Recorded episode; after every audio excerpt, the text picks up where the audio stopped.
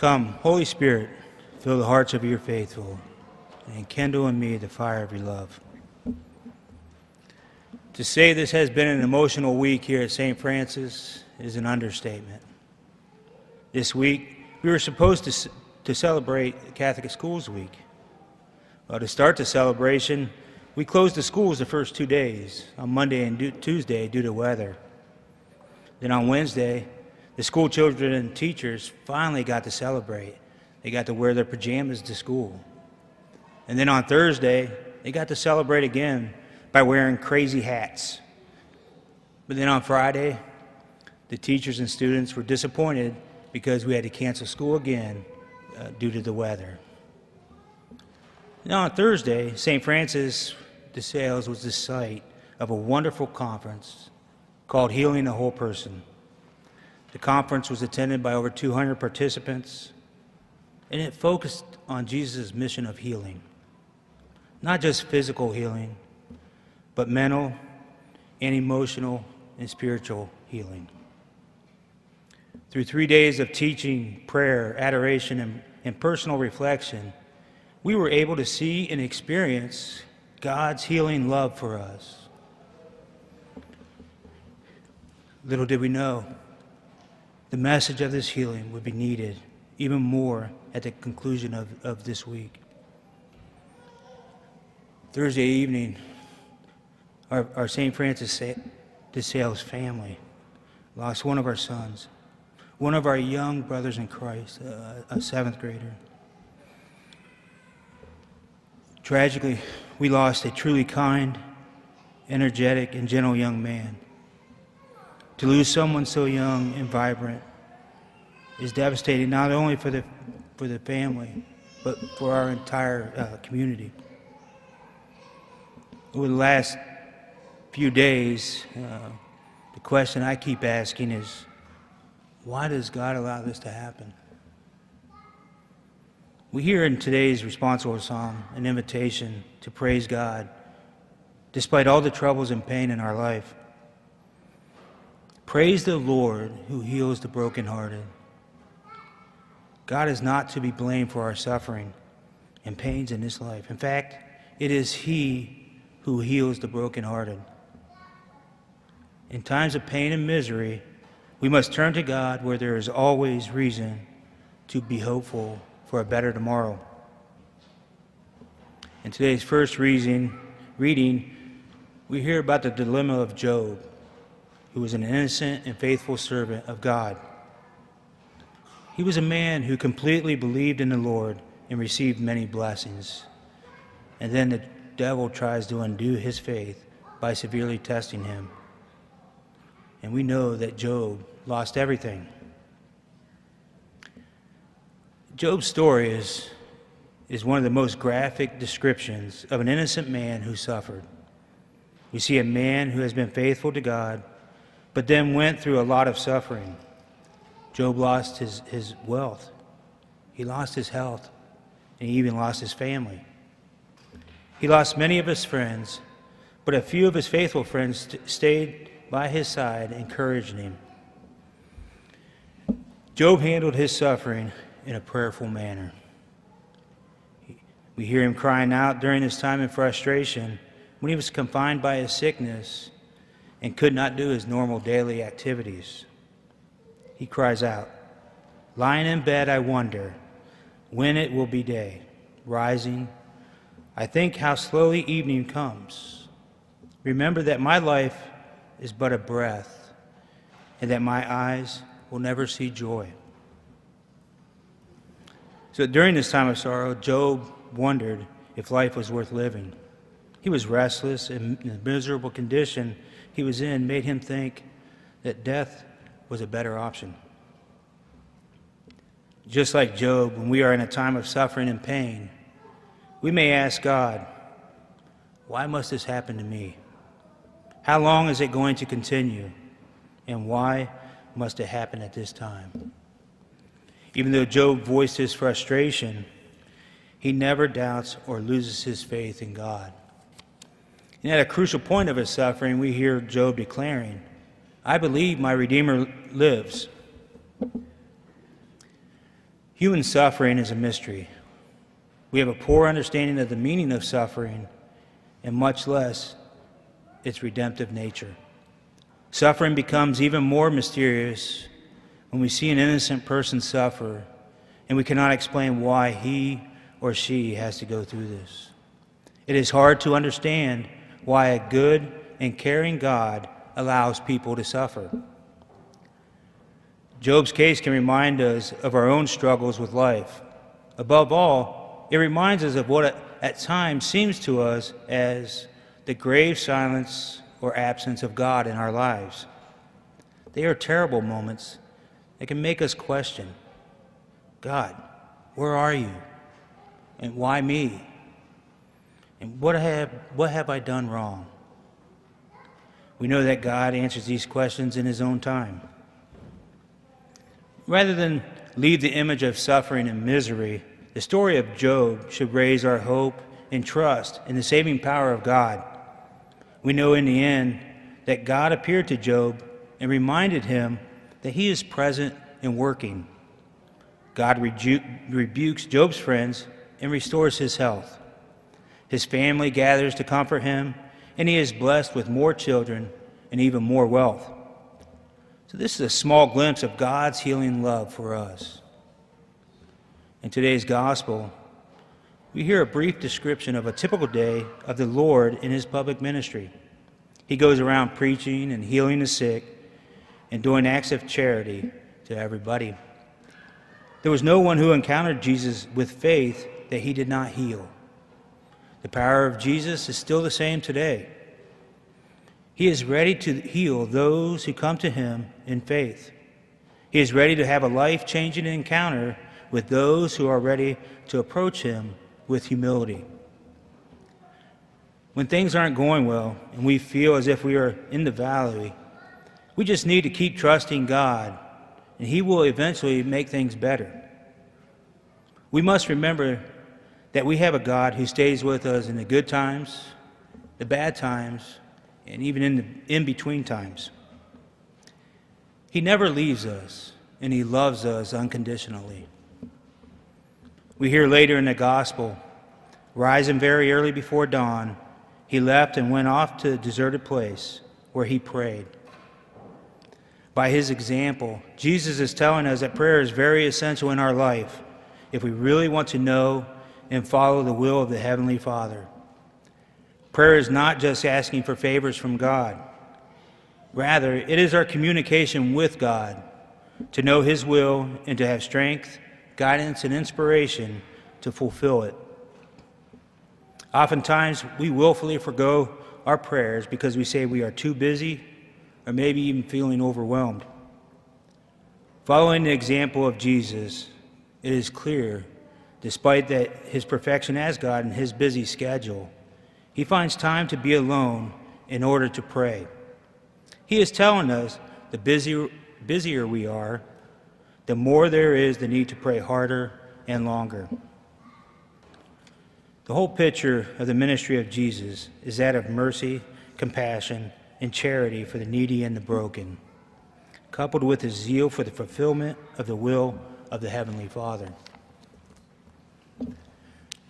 So, we here at St. Francis are, are very blessed to have a pastor that is full of love and compassion for our Lord and also for a pastor that, that uses this, his love and compassion and, and spreads it to us.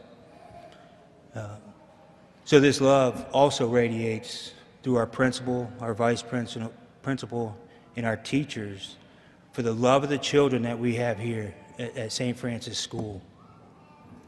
So on Friday afternoon, I, I talked with Father concerning the events that happened over the last 24 to 48 hours. And I expressed to him at that time that as a, a St. Francis family, we want, actually, we need to hear from our shepherd, from our spiritual father, and from our pastor. So at this time, I'd like to hand this over to, to Father Dave.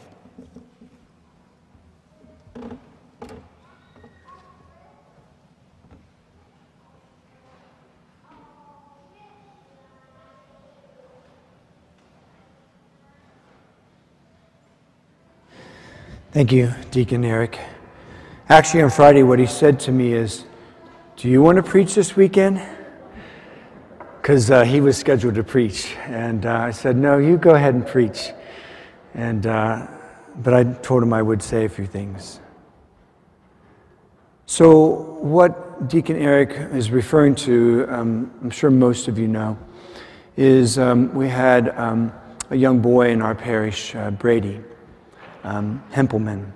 And uh, he is um, uh, from a parish family, uh, extensive parish family. There's several siblings, and there's also uh, cousins and aunts and uncles and, and grandparents, and um, so uh, in laws, uh, a, a, lot, a very connected family. And he is also a, um, a, boy in our um, school, a seventh grader. On Thursday night, uh, he's on our basketball team. On Thursday night, they were at Licking Heights uh, playing basketball. Um, and at the end of uh, the game, they were heading back. Um, Brady, his uh, father, one of his brothers, and um, one of the grandmothers. And as we remember on Thursday night, uh, we had a bit of a snow. Well, we did. We had um, really poor conditions in the snow. So low visibility and slippery roads, and um, an accident happened, and um, uh, Brady uh, died on the scene. When we encounter something like this, uh, it's just inconceivable that a young person would, would die. And I think, especially uh, for many of you who are parents, when you hear of something like this, it just it just breaks your heart and, and of course, strikes fear in your heart too for your own families. And, and your love goes out to the Hempelman family.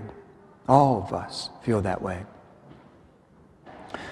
When we got the news uh, late on Thursday evening, uh, Sally, uh, Mummy, the principal, and Ed Watson, the vice principal, and I, the three of us went down to Mount Carmel east to be with the family and remain with them through the early hours of the morning. Uh, I was able to uh, see Jeff and Terry and pray with them and also Brady's siblings um, to give them the anointing of the sick and, and to give them the um, communion and a blessing. And then all of us stayed with the family members in the waiting room until each of them were um, making the decision to go home and make sure that they were going home with people who were able to drive. When I run into these types of tragedies, one of the questions that is, always comes up is where is God in this? Where's God in this? Where's God in the death of a young boy? How is this right? How is this just? It isn't right. It isn't just. And it's not anything that any of us expect or want. In fact, the exact opposite. But it's not just with the death of a young boy or a young girl or the death of a, of a, of a, a, a young parent. This happens across our lives as human beings whenever we experience a loss, like a loss of job, or of our house, or of an important relationship, or when we get bad news about uh, our health or the health of somebody that we love, or when somebody hurts us and we have a wound, or when we end up hurting somebody else and they have a wound because of us. These questions arise where is God in this? And it's a good question. And whenever we experience suffering of any kind, we should ask this question Where are you, God, in the midst of this? Well, the problem is, is that when we ask this question, a lot of times we answer our own question. We provide the answer. When the fact of the matter is, is that we can't supply an answer to a question like that. We're not able to answer that. But some of us go ahead and answer that question for ourselves, anyways. And the answer that we give ourselves are things like this the death of a young person. Where were you, God, in this? And we don't see God in this, and so we think that He wasn't there. And then all kinds of things come from that. He doesn't exist. He doesn't love us. There's, you know, people are being punished. Um, this is a result of X, Y, or Z. All kinds of uh, uh, variations of our answers. And none of them are good. And they end up hurting us. But then it doesn't just stop with us, they end up hurting others. Because if we don't allow experiences like this to transform us, then the pain that we experience doesn't get transformed, it gets transmitted to other people. And it's not then us just hurting, it's us uh, bringing that hurt into other people's lives. And so, trying to answer a question like that on our own, it's impossible. But there is an answer to that question. And the answer isn't one that we come up with or others come up with us on an intellectual level to make sense of something like this, because something like this just doesn't make sense. The answer is a person.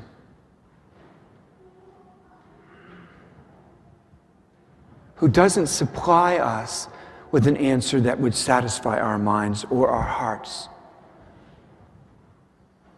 He supplies us with Himself.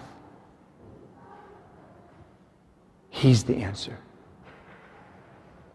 And in all of the many ways in which we will suffer in this world and have and are, like right now as a community, He's the only answer that makes sense. The only one.